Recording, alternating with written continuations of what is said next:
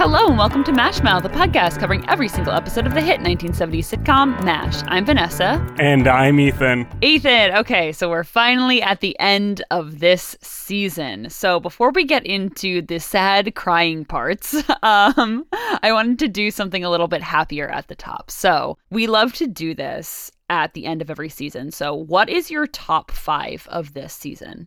Okay, okay right before we get into kind of the, the sad boy hour that this episode will become, let's talk about our, our happy favorite episodes.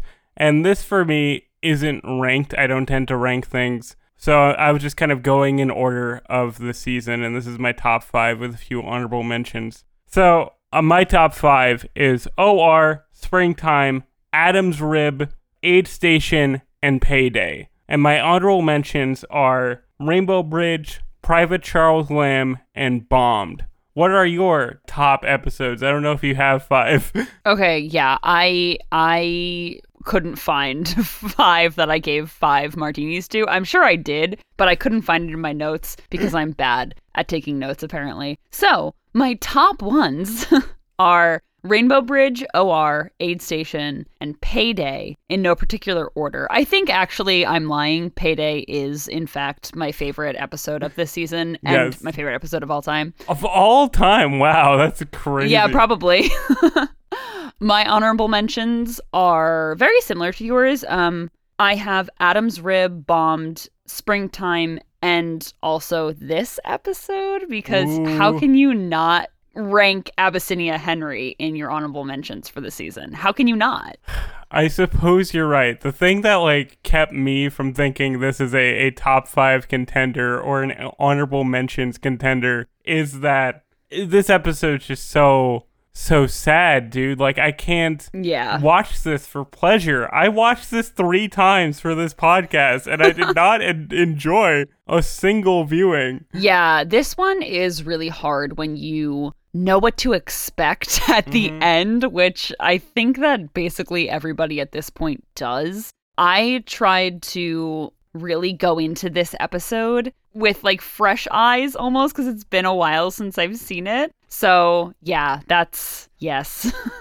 okay. So I've told this story a few times on mic before, but you know, now is the time to tell this story if there ever was one. So, when I was first getting into MASH, when we first talked about this, way before we started doing this podcast, I was watching it on Hulu and I tore through the episodes. I watched the three seasons in like four days, like 70 something episodes, just down the, the eyeball drain of binging through, you know? And mm-hmm. then my mom, uh, no one else was home.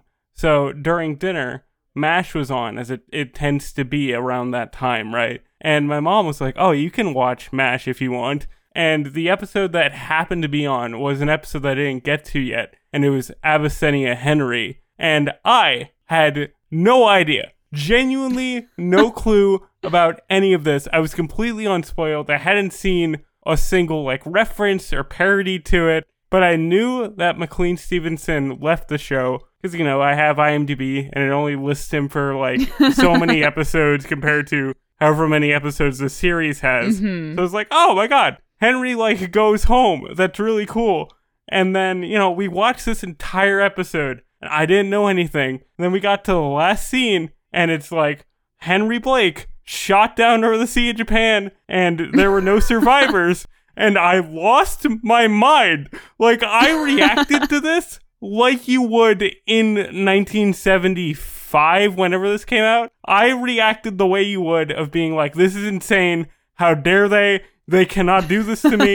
I uh you know at the time my instagram i liked the idea of having a really like impenetrable weird instagram so I posted a legitimate, genuine, like, Instagram story being like, I just watched the episode where Henry Blake dies and I'm so sad.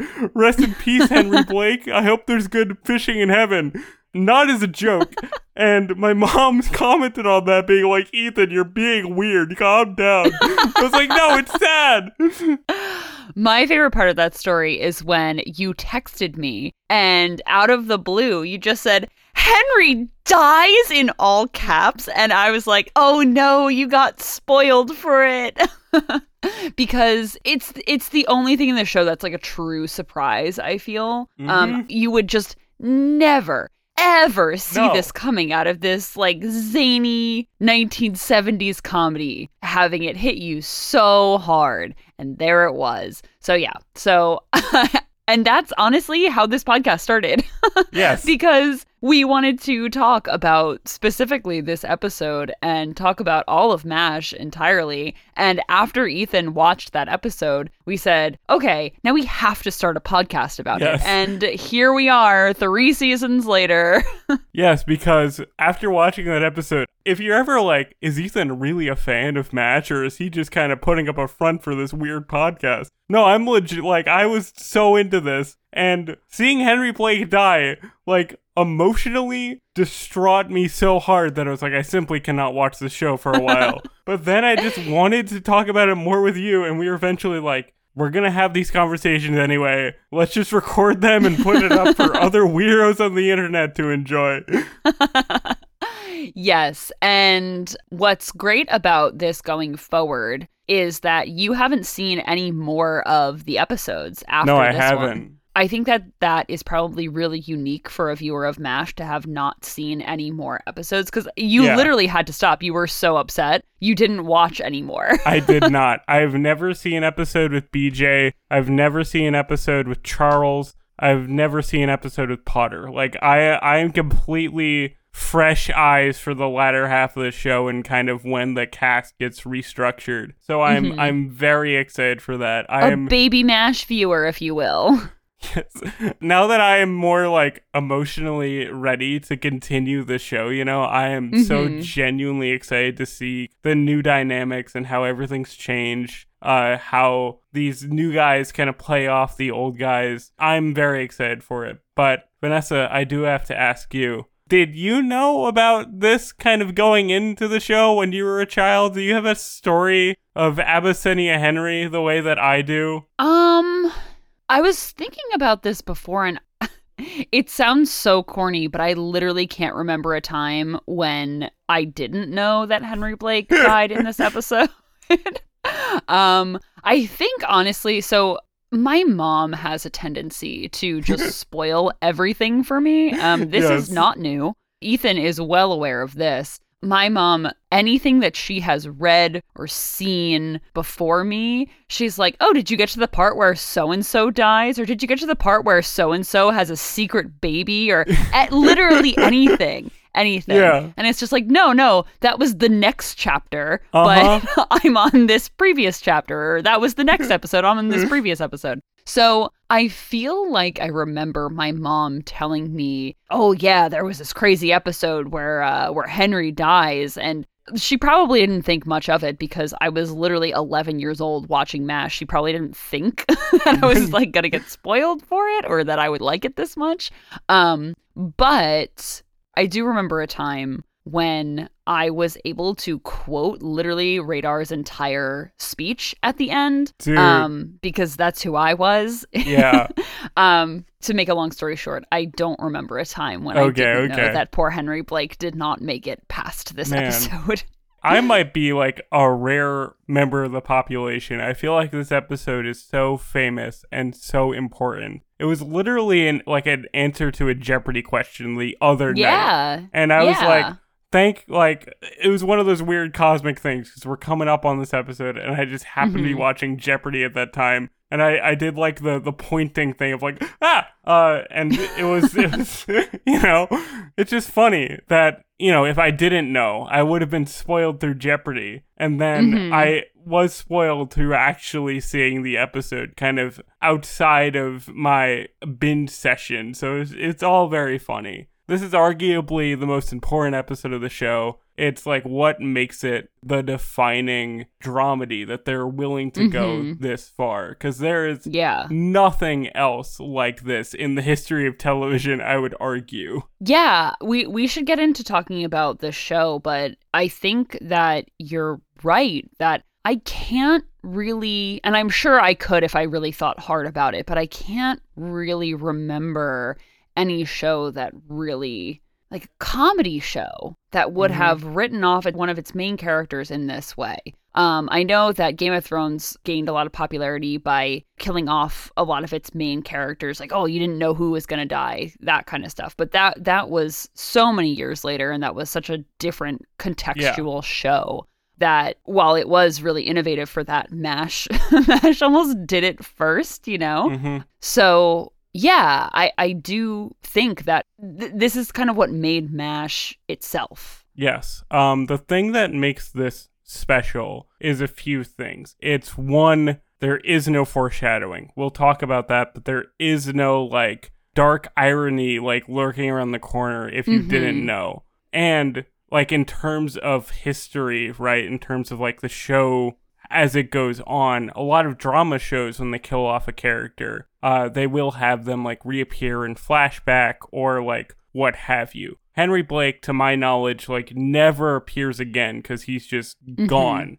And they didn't backpedal on this either. Like there yeah. there are, you know, soap operas and dramas like that. That show Dallas, when they killed mm-hmm. a main mm-hmm. character for like two seasons, they like were like, okay, never mind, never mind. He's actually back. He's taking a shower. It's fine. But yeah. this one, they committed so hard to the idea that Henry is gone. It's not like next season Henry is back and they're like, We thought you died. And it's like, ha ha ha, my death was greatly exaggerated or whatever. You know, yeah, they yeah. commit to the idea that, yeah, sometimes people in real life just die. And no other show has really ever done that. Like, even drama shows will kind of go back and try to soften the blow later on. But this is just like, all right, he's gone, and we'll see you next season. We're going to continue to be a goofy comedy show, even though this big thing happened. Uh, see you then.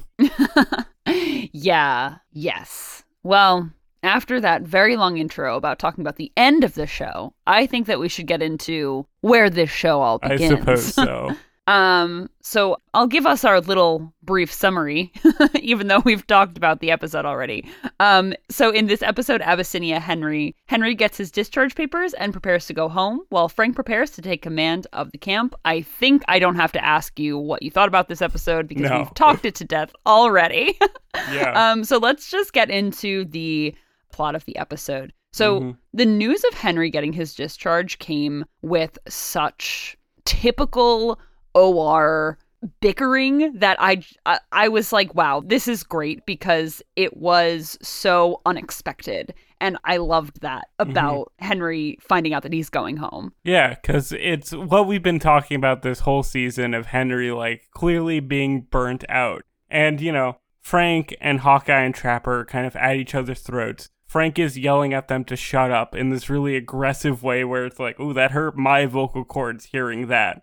And Henry's like, "Everybody shut up in this madhouse." Like, you know, full mm-hmm. dad like done with his children vibe. And then Radar just out of the blue is like, "All right, you got all your points, you're going home. And everyone's like, amazing, cool, that's like happening. And you know, that's like a real thing. Like people got discharged whenever. In the, the mm-hmm. MASH movie, that ends with them getting discharged just kind of at a random point. Yeah. So, you know, this episode, you're not really expecting the, the doom of it. But once you know, you're like, oh, there's doom coming for us all. Yeah, and talking about this episode, and this season in general, you had pointed out to me, and I know we had said this in the past, how kind of burnt out Henry seemed in the basically the midpoint of this season to the end here.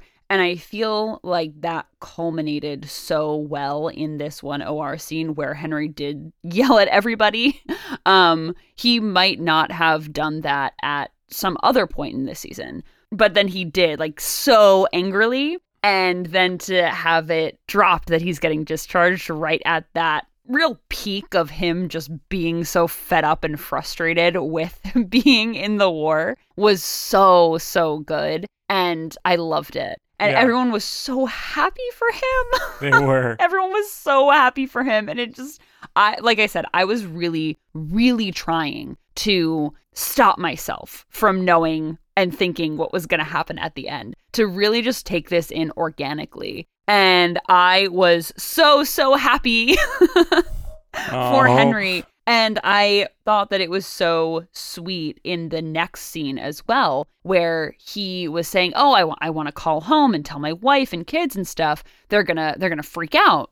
But then with the time difference and stuff, he was saying, "Oh, well, it's one o'clock there, and so uh, my wife is at lunch with so and so, and then after that, uh, my son has trombone lessons and and whatnot." And I just thought it was so sweet that Henry still knew their schedule after being away for like a year and a half. Oh my god, it was Yeah. so so cute. No, that was really good. I I like that a lot because uh in the past in like older episodes there are a few episodes where it implies that he's like not really in love with his wife that he's, you know, hmm doesn't find her attractive anymore. I think was like a joke at one point.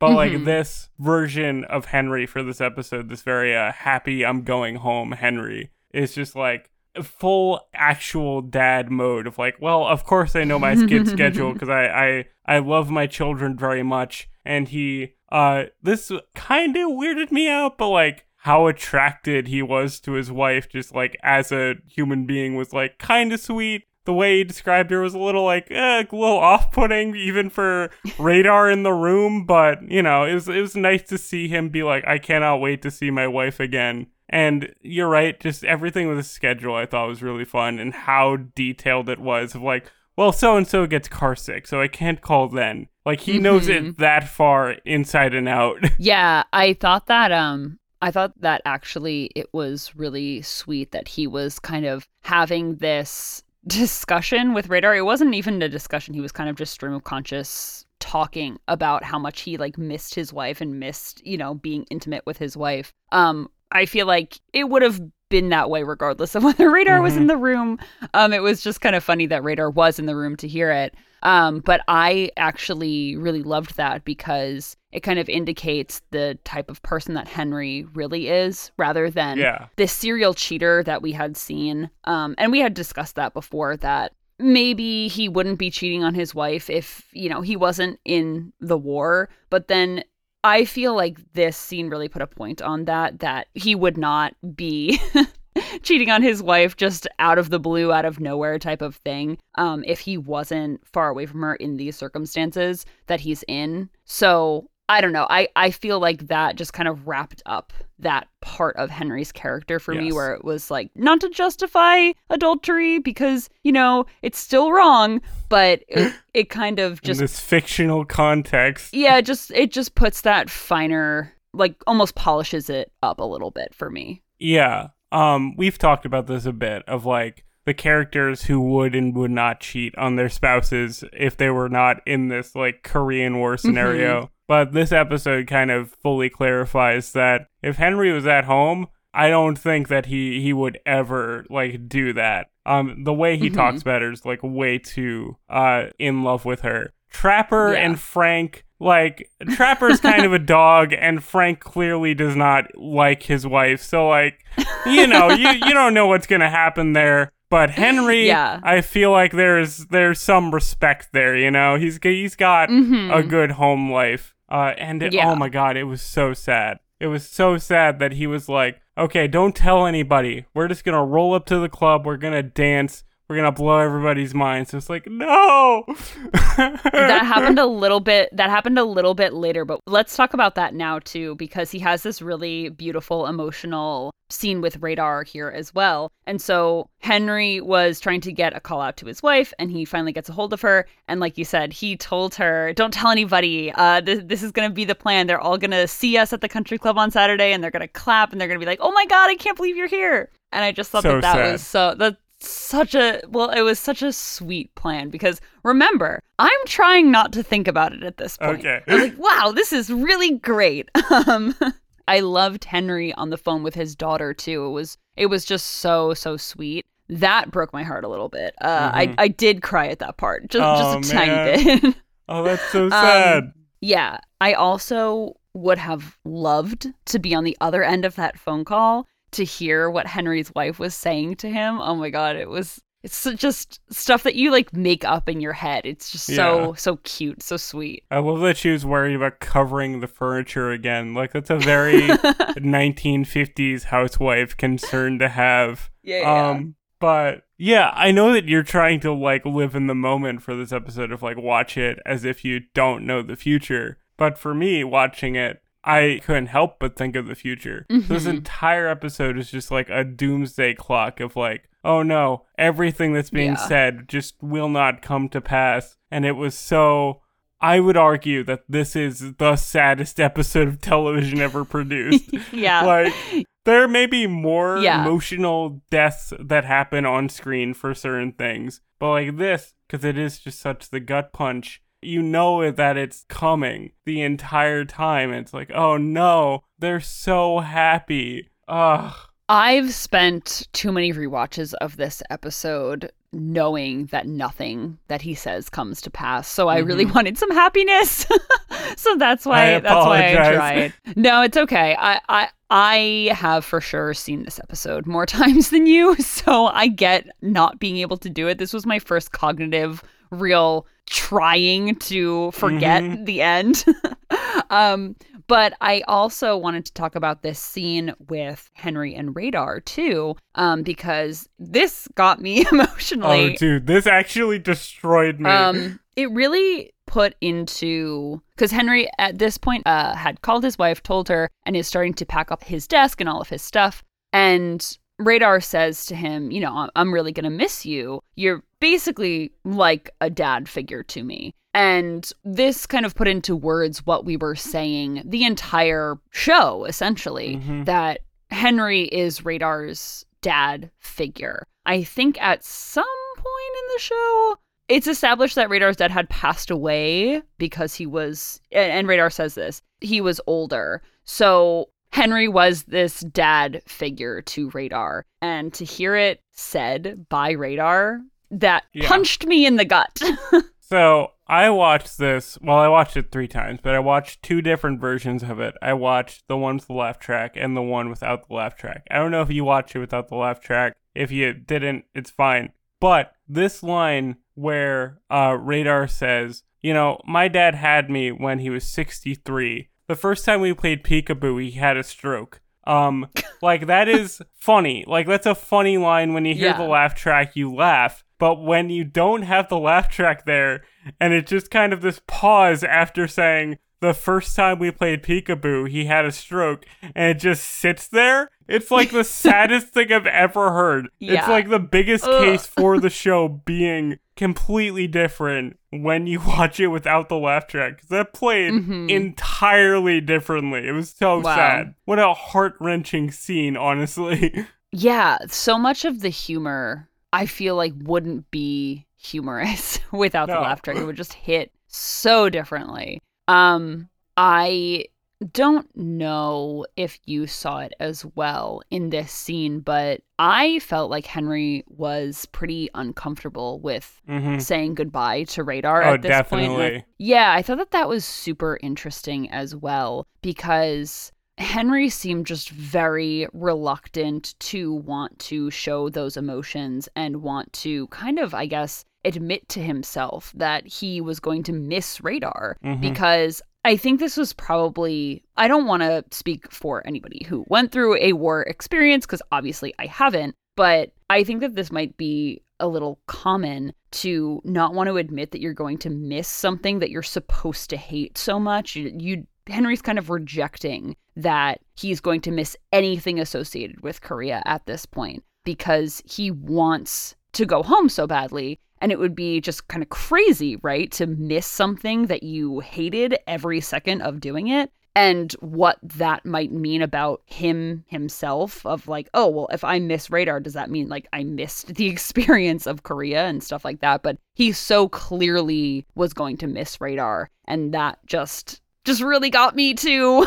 See, I didn't take it that way. I, I agree with you that that is probably the thinking there. But I took this kind of reluctance to radar at first was more of the kind of 1950s men don't show emotion thing. Like he is less willing to hug radar and tell him he loves him because that's just not like what a man is supposed to do at this time. That's how I Mhm. kind of took it. Um, and we'll talk about how that progresses towards the end of the episode. But you're right that this is probably more so that like well i'm going home and i could be happy and like radar is going to be fine like i'll be able to write a letter to him like if i wanted to so like i don't need to show this emotion because like i don't want to be here anyway Yeah, I'm sure that I at some point felt that way.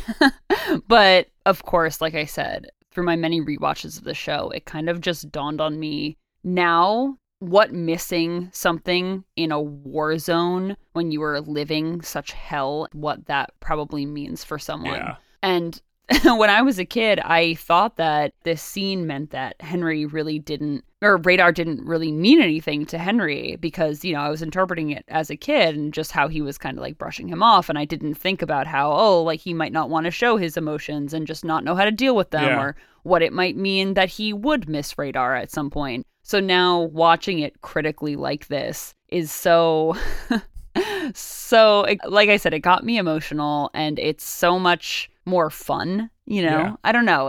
As as sad as this episode is it was so fun to watch and like kind of dissect and pick apart. So yeah so yeah. just i will we'll say it several more times but amazing episode. Fantastic episode This might be tangential, but I do just want to comment on like I do understand what you're saying with uh kind of not picking up on like the nuances and subtext of a scene as a kid. There have been so many things that I've rewatched like as an adult being like, "Oh, that's what this like means." Cuz you know, as a Mhm. kid, you just kind of read it straightforward. You're not looking at yeah the complexity of the the human face as it acts. I was just like, okay, like this means what it means, like on paper. But like you're right, this is a lot of subtext, and it is kind of fun. Hey, you could completely miss that just naturally as a child, and then rewatch it and be like, oh my god, there's so much more here Yeah. than I thought. Yeah, especially with a show like this. I mean,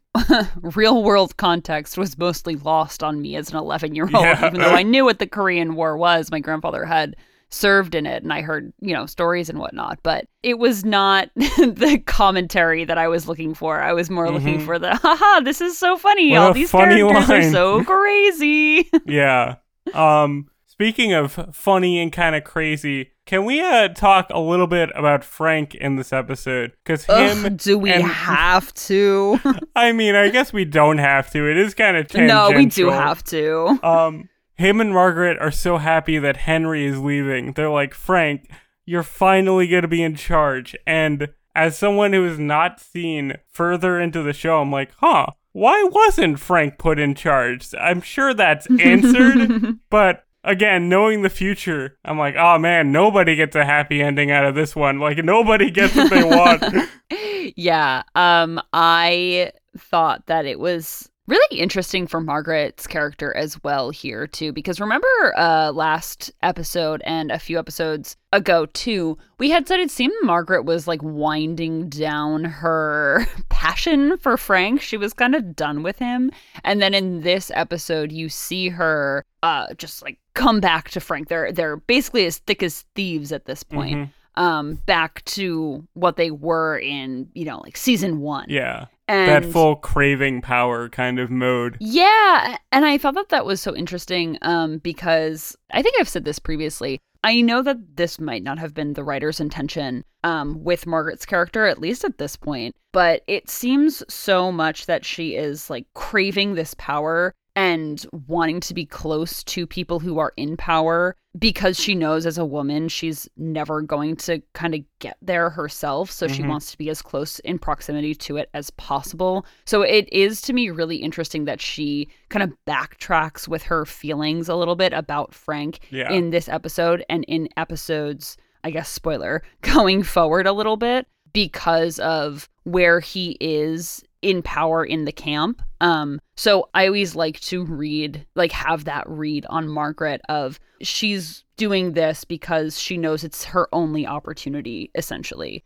Um so i th- i just thought that that was like a kind of interesting note. That is a very generous interpretation. Like with this episode, I think they do kind of fall back into the more two dimensional, like kind of cartoony versions of themselves that are in season one, season two, where they are just Mhm. kind of the foils. Like, I know that they would be excited about this because it does mean a status change for Frank, but like, they were so excited that Henry was gonna be gone. Like, they did not care that Henry was like leaving. They're like, oh, cool, you're gonna be able to take over, which like is fair. But, you know, they just didn't have that like warm compassion for him that like everyone else in this episode has. Yeah, and I think that that kind of culminates into why we don't see them at uh, Rosie's bar Mhm. when Hawkeye, Trapper, and Radar are giving Henry this going away party type of thing because they are not, they weren't They're not in the th- crew. They of course, yeah, and they they of course I feel like loved Henry as a person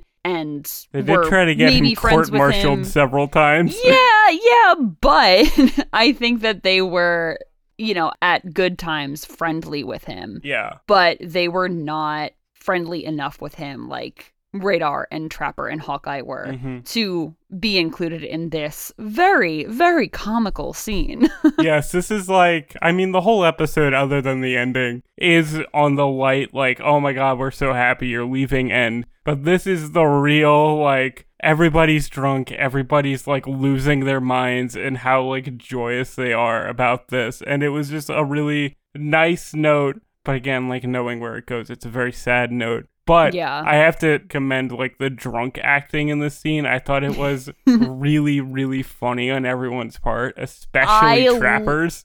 I loved seeing Radar drunk too because you don't usually see him drunk because he's, you know, pretty straight laced. He's a good kid. Um, and then to see him kind of let loose and get drunk is was very very funny. Um, I also loved the absolute joy that Hawkeye and Trapper took in kind of stripping Henry of Mhm. his lieutenant colonel badges and whatnot, anything that he had hanging on his shirt at that moment. Um, they were just kind of ripping off, and I loved that it was kind of symbolic almost. Like, yeah, he's getting formally discharged from the army, but he's not really discharged until his friends discharge him Yeah. like this. And uh, it was it was really really good. But it was so funny. Just the conversation about the bathroom that Trapper and Henry had.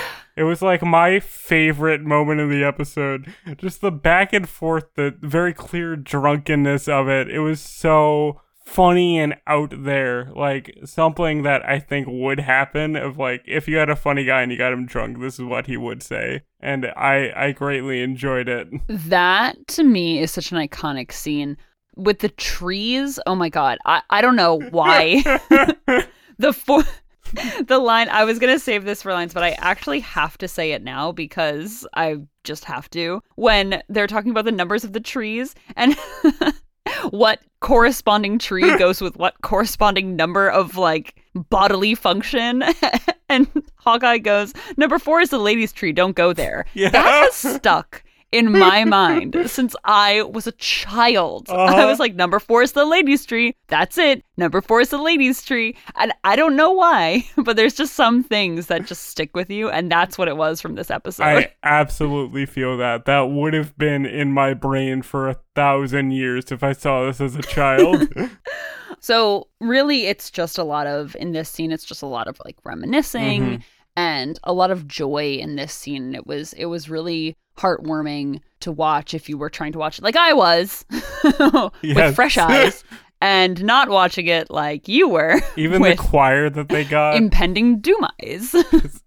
but I thought the chorus that they get him was really funny and really cute. That felt so genuine to the way that like the army will will like celebrate someone leaving. They will get like a Mhm. chorus to sing, and they're all kind of annoyed with the chorus. Like immediately, they're like, "All right, all right, cut the music. We can't do this anymore." Just like instantly was so funny to me. I also loved the last little bit of this scene too, where they present Henry with this really special tailored suit and he asks how they knew his measurements and Radar says that he took them while Henry was sleeping. And if that doesn't just like sum it up, I just don't know what does. No, no, no. He says, I traced you while you were asleep in the best Yeah, drunken traced slur I've ever heard. yes, yeah. And, and to me, that just sums up their relationship. It sums up what Radar does. He is an innovative boy. He will get the results. Mhm, yeah. He knows how to get things done. He can defraud the government. He can get some people's measurements. He's a good kid. yes. So then it cuts to this final scene with Henry leaving. And I wanted to ask you before I go into my thoughts about it, having seen it so many times, what did you think about this whole whole bit of Henry saying goodbye? Okay, so this scene obviously is like the final good, like cute scene, and like you could edit the episode to have the ending not be there and be like a lovely send off. But I loved Henry in his suit. That's such a 50s thing. Like the, the men wearing Mhm. like the full suit, the hat to go anywhere. Like you leave somewhere nowadays, you're putting on a t shirt and sweatpants to be like, I'm gonna be comfortable here. But he's like, no, he's Yeah. fully dressed up. Um, I thought it was funny on like a meta level that he was giving everyone in the main cast like these heartfelt goodbyes, and then like the random kind of extras that they had sprinkled in, he was like, "Ah, Gwendolyn, good to see you." Like, not really saying much to them, but everything about his send off was really great, and of course, how it ends with him like hugging Radar is just like the final nail in the coffin where like yes, you're probably to cry at the big sad end, but like if you're not crying at at Henry and Radar giving each other a goodbye hug, then like what are you doing? Yeah, I was very emotional in certain scenes of this episode, and I didn't think that I was going to be emotional until this radar scene where he gives him that one final hug. But for some reason, when he's saying goodbye to Father Mulcahy, I started choking up, and I don't really know why. Uh, Because I, like I said, I have seen this episode so many times, and for some reason, I just had not remembered how emotional his goodbye to Father Mulcahy was, and just what he says to him was just so heartfelt and so Mhm. beautiful. It it just it it made me choke up a little bit, and I was like, "Wow, oh my goodness, He calls him a sky pilot and I thought that was like really great. Ugh, so good." We also have to mention Klinger. Oh yeah. Perhaps his finest outfit. This is up there for sure. amazing, just absolutely amazing with the fruit hat. Oh my god, just so beautiful. I think- He- and he sewed it himself. He made it himself for zi- the occasion. Henry zips him up, and then uh, Klinger gives him a photograph of himself in a pink nightgown, and they're both like, "This is cool. Like we like, we're both fine with this." If that doesn't say something about the both these characters' attitudes about this whole thing, like what does? This was incredible. This is a great send off to the like weird but lovely Klinger Henry dynamic where they're both like, "Hey, this is just you. I don't really care." yeah, I like to think that um, if this episode had gone any different, that Henry would be telling this story of like, oh yeah, there was this crazy guy. He wanted to Section Eight out of the army, and he dressed in these dresses, and look at look at this, and he would like Look pull it out of his wallet, and I I just I just can see Henry telling those stories at his country club, and really really just being like, no, I- I've got one for you. Yeah. listen to this one, and, And pulling out the picture. I feel like Henry would be like, "Doesn't he look fantastic?" It, like that would be his thing. He would. He Yeah. would.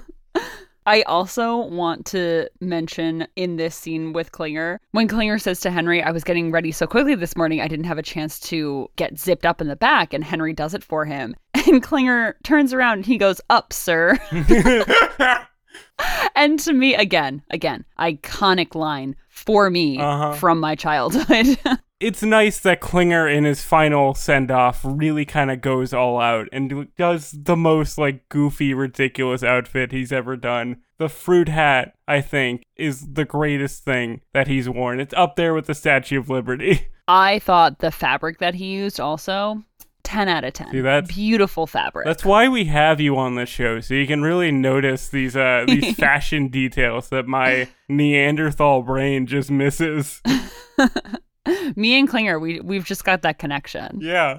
So we had mentioned previously that Henry wasn't really friendly with Frank and Margaret, which is why they weren't really at his send-off party and why they the only scene with just them in it was them kind of being power hungry and happy that Henry was leaving almost. And in this final scene, Hawkeye pulls Henry and whispers something to him, and Henry goes, Oh, should I do it? Should I do it? Okay. And then he just kind of grabs Margaret and kisses her. And usually I don't really like the optics of Yeah. that kind of thing where they just like grab Margaret and they kiss her and it's just like, uh, I, I just like, it makes me feel like yucky most of the time.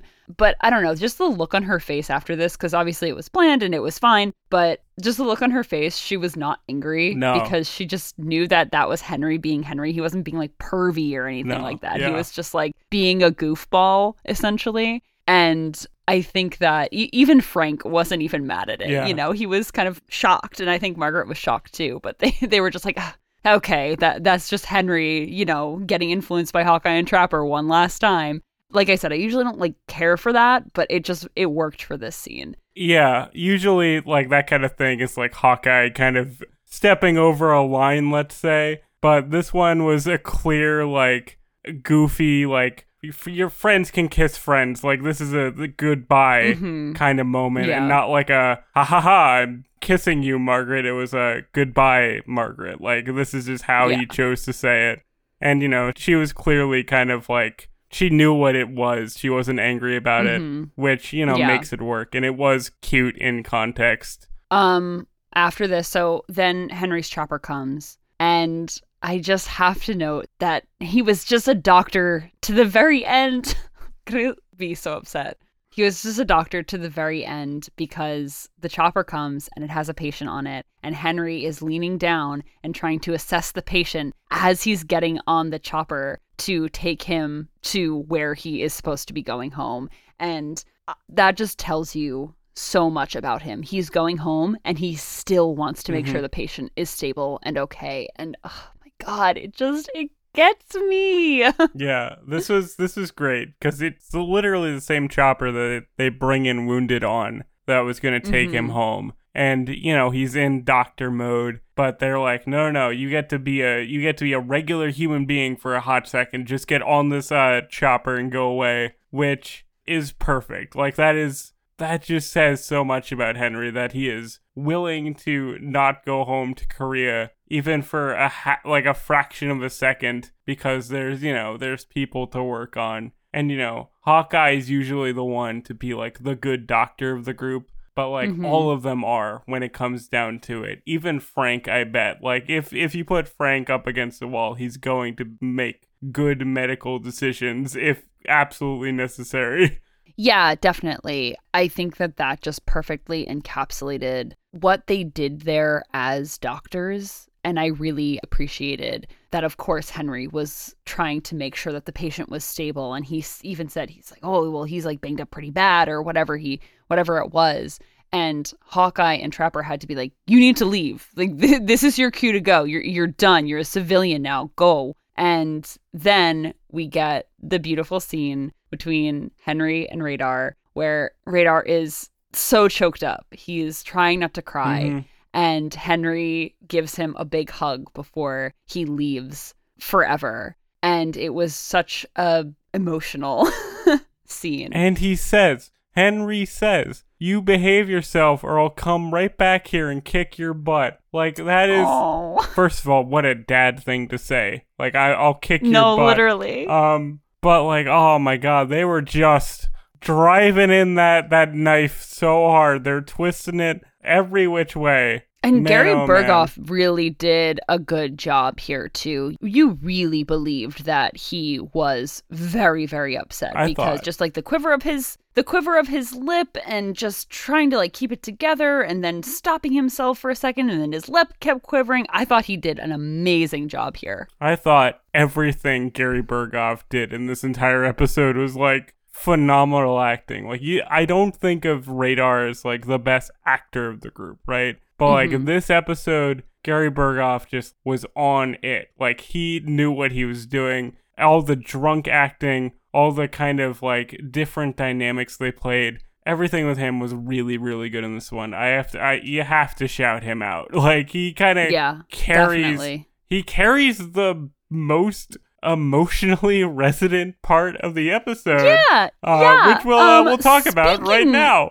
Yeah, speaking of that, speaking of Gary Burghoff being a great actor, um I don't know if we have to really explain it, No. but Radar comes in and he says that Henry Blake's plane was shot down over the Sea of Japan and it spun in and there were no survivors and he looks absolutely crestfallen. He is so so devastated and he did an amazing job Mhm. delivering this very short little line that lasted maybe 2 minutes of the whole episode and it was just soul crushing soul crushing he was so good Yes, this was incredible. It was so authentic. Like in this moment, there wasn't actors on a set. This was like real people learning that their friend had suddenly died.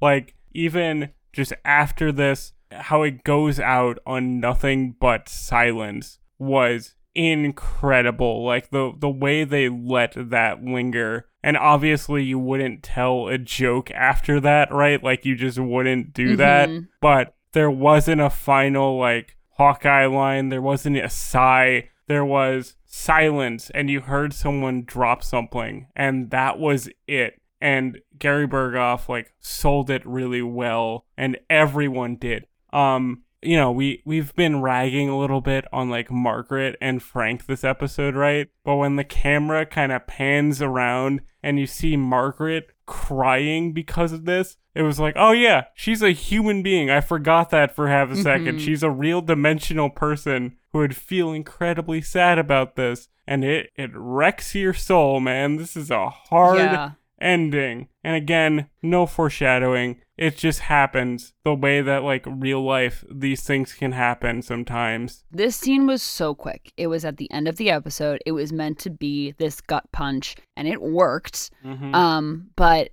I just thought it was so well done too to deliver it in the OR because everyone is so shocked for this second, you know, this like maybe 30 seconds that you see on screen. And then they have to get back to work because they are in the OR. There's no option for them to mourn and grieve right now. They have people cut open that are relying on them to save their lives. And they have these overwhelming feelings of grief and sadness, and they can't just sit there and kind of wallow in it and deal with it. They have to get back to, Mhm. you know, operating. And I think that, like I said, just perfectly encapsulates what MASH is in this one little scene. And I know I should save this for trivia, but I, I think a lot of people know this, and I think you might know it too. I think but- I think so too. I think I know what you're gonna say.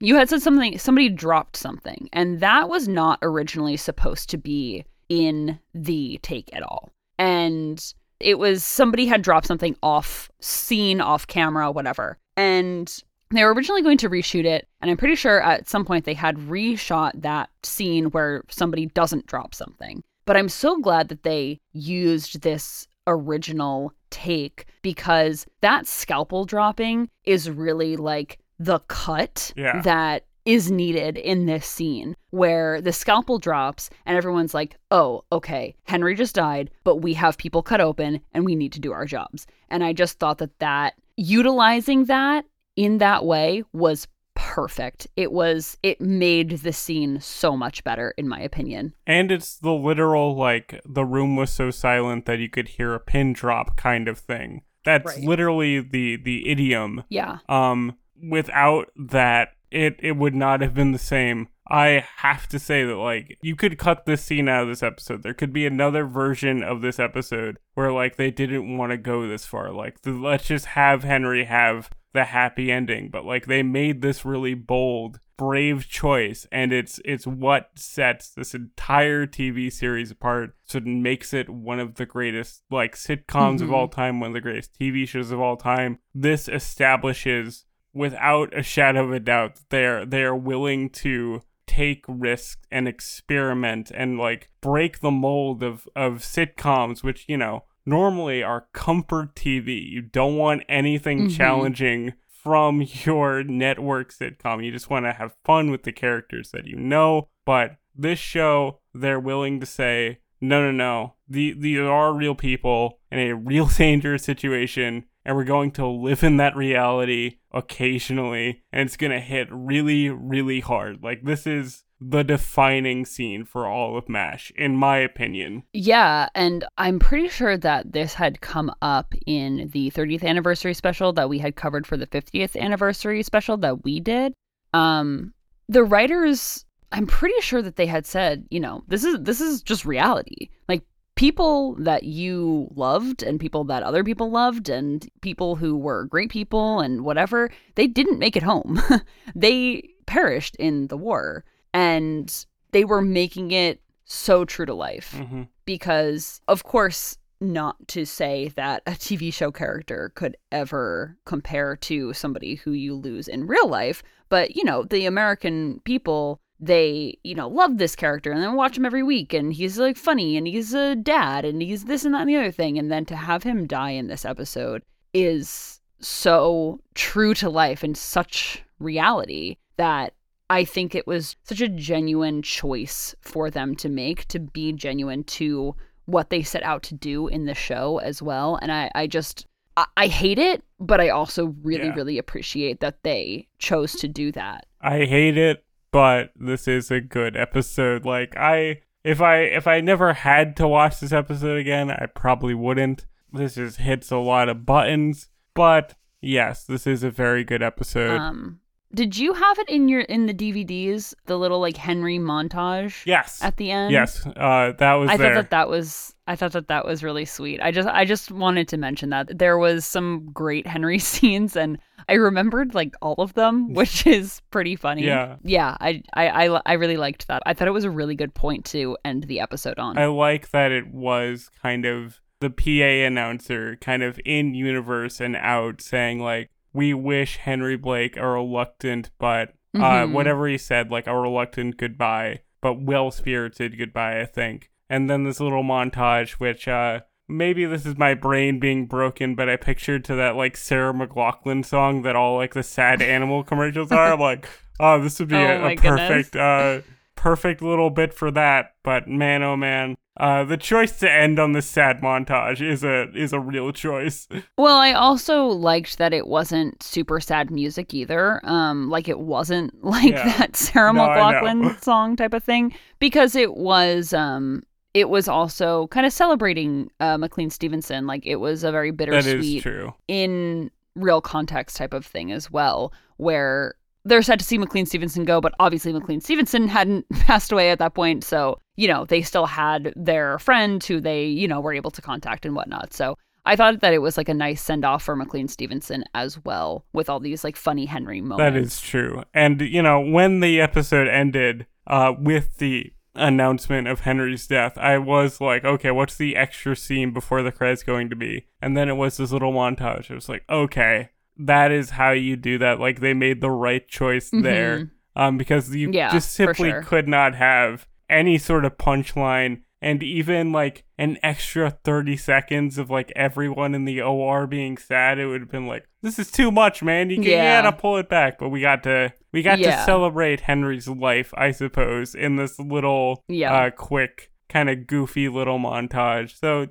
good call there. Yeah, I agree with you. So Vanessa, going from this the sadness and bittersweetness, I do have to ask you, did you have any favorite lines from this episode? Um, I don't have too many. I did have one where they are first it's Frank taking over command and Radar and Hawkeye and Trapper are all pretty hungover and Hawkeye and Trapper walk out of the swamp and Frank goes, "You didn't even shave." And Hawkeye goes, "It's not a school day." okay. Weird. One quick uh, Hawkeye line that I have to shout out. It was when they were drunk and giving uh, Henry the suit. He says, This tie is silk. It was handmade by a worm. Was just so cute. And the way he says it, like drunken slur, was so funny to me. That was my like absolute Mhm. favorite line of this episode. I wasn't looking out for like a lot of comedy lines in this one, Yeah. but like that one stuck out as like, ah, even in the darkest hours, there will always be a good Hawkeye line to look forward to. yes, yeah. I also one last one I really liked when Radar is helping Henry pack up his office and he says to him, Is there one or two J's in fragile? And Henry just goes, One'll do, Radar. That's really funny. Love that. Uh, I also, it wasn't the line, but just when Henry was excited to go home and he was telling everybody that, like, oh, or it was after the phone call with his wife, and Radar just remarks, like, following up on Henry's, like, uh, comments on how attractive his wife is. Radar just says to Hawkeye, like, oh, she's got a great body. And then everyone in the room felt like so awkward about that. Like, uh, Radar did not apologize, but you could just see it in his face that he was like, I I should not have said that. Was Yeah. so yeah, good. That was that was a good one. So, Vanessa, do you have any trivia for us in this uh, monumental episode? I do. Okay. So I have some trivia about the production of this episode. So apparently, like we said, this was actually the first time a departing character on a comedy series left in this tragic way. So MASH truly was the pioneer for this type of sad departure. Mm-hmm. Larry Gelbart and Gene Reynolds confirmed that they did actually intend for the ending to have such an emotional impact on the audience and to be a reminder about all the people who did not come home from the Vietnam War since it was so soon after the kind of ending of the war. Yeah, that makes sense. You do not do this by accident. But here's the thing some people didn't seem to get that, and I'll explain. So, the producers of the show apparently received over 1,000 letters from viewers voicing their opinions about the ending, and they said most didn't get it and didn't like it. So, the main criticism was that MASH was a comedy show, so the killing of Henry's character was, quote, cheap, unnecessary, and out of place. I mean, I get it. Um, it's definitely not cheap, but it is out there as far as sitcoms go. But to that, I say, were we watching the same show? because yes, MASH was lighthearted at times. And, you know, I would say it's overall the tone is very comedic and whatnot. But did they see the episodes in the past? All the episodes about military bureaucracy and stuff like that and commentary about the war. What were they watching? Well, I guess it's more that like sitcoms are meant to be comfort shows, and this was very much not comforting. I remember in, I don't know if it was the 30th anniversary special or if it was a different TV special about MASH, but the producers and the cast at that point were being interviewed and they said, Oh no, we never considered this a sitcom just because it had a laugh track. And I Yeah. think that most of America apparently at this point did not think the same way. So honestly, it's just it kind of tracks that this would be so controversial that people like wouldn't want to think critically and be like, "Oh, this is saying something about all the people that just died in the past war that we were in." Um as opposed to, "No, my favorite character." I love. Uh, we'll we'll move on to trivia, but I just love hearing out old TV shows when fans are upset that they wrote letters. That's just so funny to me. I know. They, like hand wrote and mailed like CBS or whatever letters. That's so funny. I And want people to apparently- do that now. on that too on that note apparently the producers gene reynolds and larry gelbart were like handwriting responses to people like personalized responses but they got so many that they had to implement like a form letter to respond to people. I don't have uh, i don't think that that was substantiated but that's just apparently anecdotally what happened um, which i i choose to believe because that's so funny. Yeah, that's so funny. But also, it wasn't just the viewers who were upset about Henry's death. CBS and 20th Century Fox were both really angry that the producers did this, which again tracks. that that makes sense. This is not a safe move. no, no, no, no.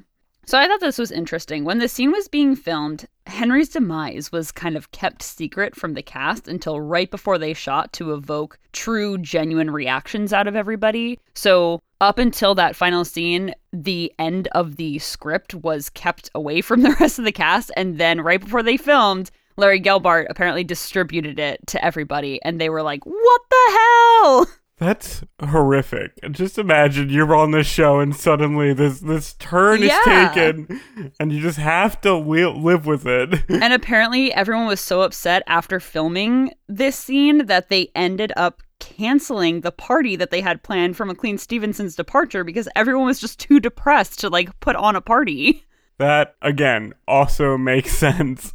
And like I mentioned before, the scene was shot twice because someone accidentally dropped something off screen, which wasn't supposed to happen. But the producers ended up using the first take because it was more genuine with the emotions. Mm-hmm. And after they were done filming, Gary Burghoff said to Larry Gelbart, You son of a bitch, you'll probably win an Emmy for this. And I bet he did. or maybe actually, not. he didn't. He didn't, actually, which is just Wow. crazy. Well, you figure it's too upsetting. You can't really give this best sitcom episode because it Yeah. wasn't funny. Gene Reynolds did win Outstanding Director for a Comedy Series, I think in 1975, which was the year that this was aired, I'm pretty sure. But yeah, nothing for McLean Stevenson for this, and nothing for Larry Gelbart and the writers for this episode, which uh, I feel if that happened today, that would they would 100% win the Emmy for this. Oh, absolutely. In this age of like auteur driven TV, you'd be Yeah. like, no, no, this is like a cool thing to do. wow. I also have some trivia about McLean Stevenson because, as we mentioned, this was his final episode. hmm Stevenson was born Edgar McLean Stevenson, nicknamed Mac, in Normal, Illinois in 1927. This man's from Normal? What an unusual place. He is the great grandson of the brother of U.S. Vice President Adlai E. Stevenson, which interesting, and he is the brother of actress Anne Whitney. And interestingly enough, Stevenson's father was actually a doctor. He was a cardiologist. So McLean Stevenson was apparently drawing from real life. that actually is pretty cool. Yeah. Stevenson attended Bloomington High School in Bloomington, Illinois, which is where Henry Blake is supposed to be from, so that's pretty cool. Fact meets fiction, baby. Let's go. Speaking of fact meets fiction, too, Stevenson joined the Navy in 1946, where he was a hospital corpsman. So this is just based on real experiences, clearly. he was destined to play Henry Blake, I Yeah. suppose. After his Navy service, Stevenson attended Northwestern University, where he received a BA in theater arts. And then after college, Stevenson worked at a radio station as a clown on live TV in Dallas and was the press secretary for his cousin Adlai E. Stevenson II's two unsuccessful presidential runs in the 50s. What a wild career. That's possibly the craziest one we've had so far. Yeah. And in 1961, Stevenson began his acting career and he debuted in a performance of The Music Man in 1962. Stevenson also reportedly performed on Broadway and appeared in TV commercials in New York. He began writing on the comedy shows That Was the Week That Was, a show in which Alan Alda had also guest starred, Ooh. and The Smothers Brothers Comedy Hour. Uh, and he occasionally performed as an actor in both shows. So I thought that that was pretty interesting. I've heard of the Smothers Brothers Comedy Hour. I think it's one of those like very famous variety shows Mhm. that like is very important to people who've seen it, but is unknown to people who haven't. hmm Stevenson was also a regular on the Tim Conway Hour, which also aired on CBS. And in the few years prior to MASH, Stevenson guest starred in the show That Girl and had a recurring role in The Doris Day Show. Stevenson originally auditioned for the role of Hawkeye, but of course he ended up playing Henry Blake, and apparently his reason for departing the show was because he felt stifled as more of a side character and not the main character. Um, so he left to be able to pursue some more main character roles. It would have been such a different show if McLean Stevenson played Hawkeye. Like I genuinely cannot picture that. Yeah, no, definitely not. I, I don't know if that's just because I know him so well as Henry, but I just feel like the whole Hawkeye character is just so Alan Alda. Yeah. Like I truly would have been a very interesting alternate timeline to see. yeah. But even though he departed the show, Stevenson received three Emmy nominations two for acting and one for writing, and a Golden Globe for Best Supporting Actor for his time on MASH. That's pretty good, my man. And after he departed MASH, Stevenson appeared in several episodes of Match Game, which we've actually gotten recommendations to watch, so we're putting that on the list. Yes. He also starred in some sitcoms in which he did play the main character, including The McLean Stevenson Show, In the Beginning, and Hello Larry, all of which were unfortunately pretty short lived and were canceled after only one or two seasons. And also, unfortunately, this kind of made him the butt of a lot of jokes in the TV industry for quitting the much more popular MASH to do things that weren't as successful. But Stevenson said that much of the criticism was valid and said that leaving MASH was one of the biggest mistakes of his career. Oh, that's so rough. Oh, I hate yeah, that. Yeah, I know. Oh man, and like they did not leave the door open for him to return. they uh, No, no. fully were like, "You're out, buddy." But Stevenson did go on to do several more guest spots on TV shows after MASH, like The Love Boat, Condo, Diff'rent Strokes, in which he reprised his role from his TV show Hello Larry, and the TV miniseries Dirty Dancing, as well as being featured in the Disney movie The Cat from Outer Space. I've always heard the title "The Cat from Outer Space," but I never watched it. Maybe well, I, McLean now. Stevenson is in it. If there was ever a reason to. And unfortunately, in 1996, McLean Stevenson had a heart attack after recovering from bladder cancer surgery and passed away on February 15th of that year. Oh man, that's rough. Yeah. And coincidentally, though, Roger Bowens, who played Henry Blake in the movie version of MASH, passed away the next day after McLean Stevenson. I find that so coincidental, so very strange. That's that's kind of scary sounding.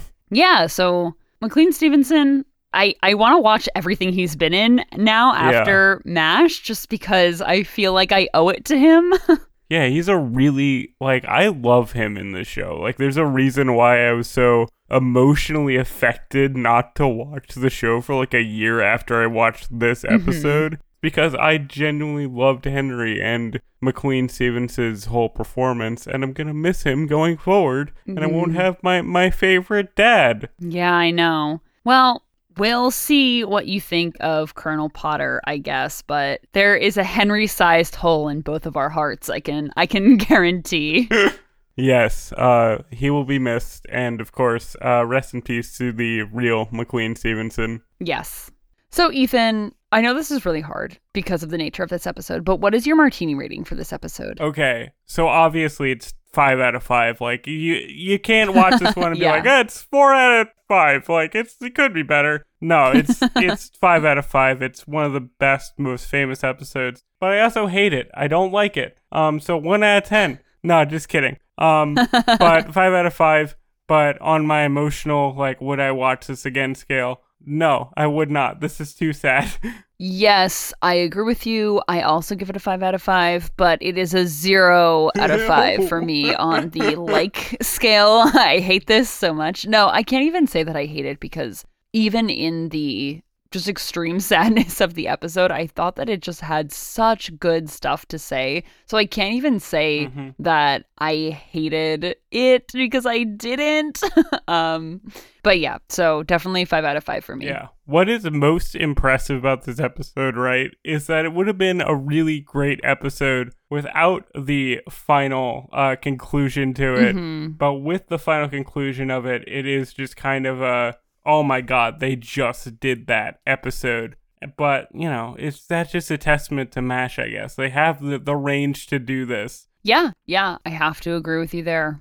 So, just to wrap up on this very sad episode, we'd like to give thanks to Jacob Faribalco for being our technical consultant, Melissa, my sister, for cover art, which she has a new website for her art, by the way, which we will be linking in the description, and of course, our listeners. Thank you so much. Our music, social media, and contacts for the show are linked in the description, as always. And we'll be taking a brief hiatus between seasons as we normally do. So you can join us on July 28th for season 4, episode 1, Welcome to Korea. Before then, we will be doing a bonus episode on the first MASH novel. But until then, make sure you go to the bathroom on the right tree. Goodbye, farewell, and amen. Bye, everyone.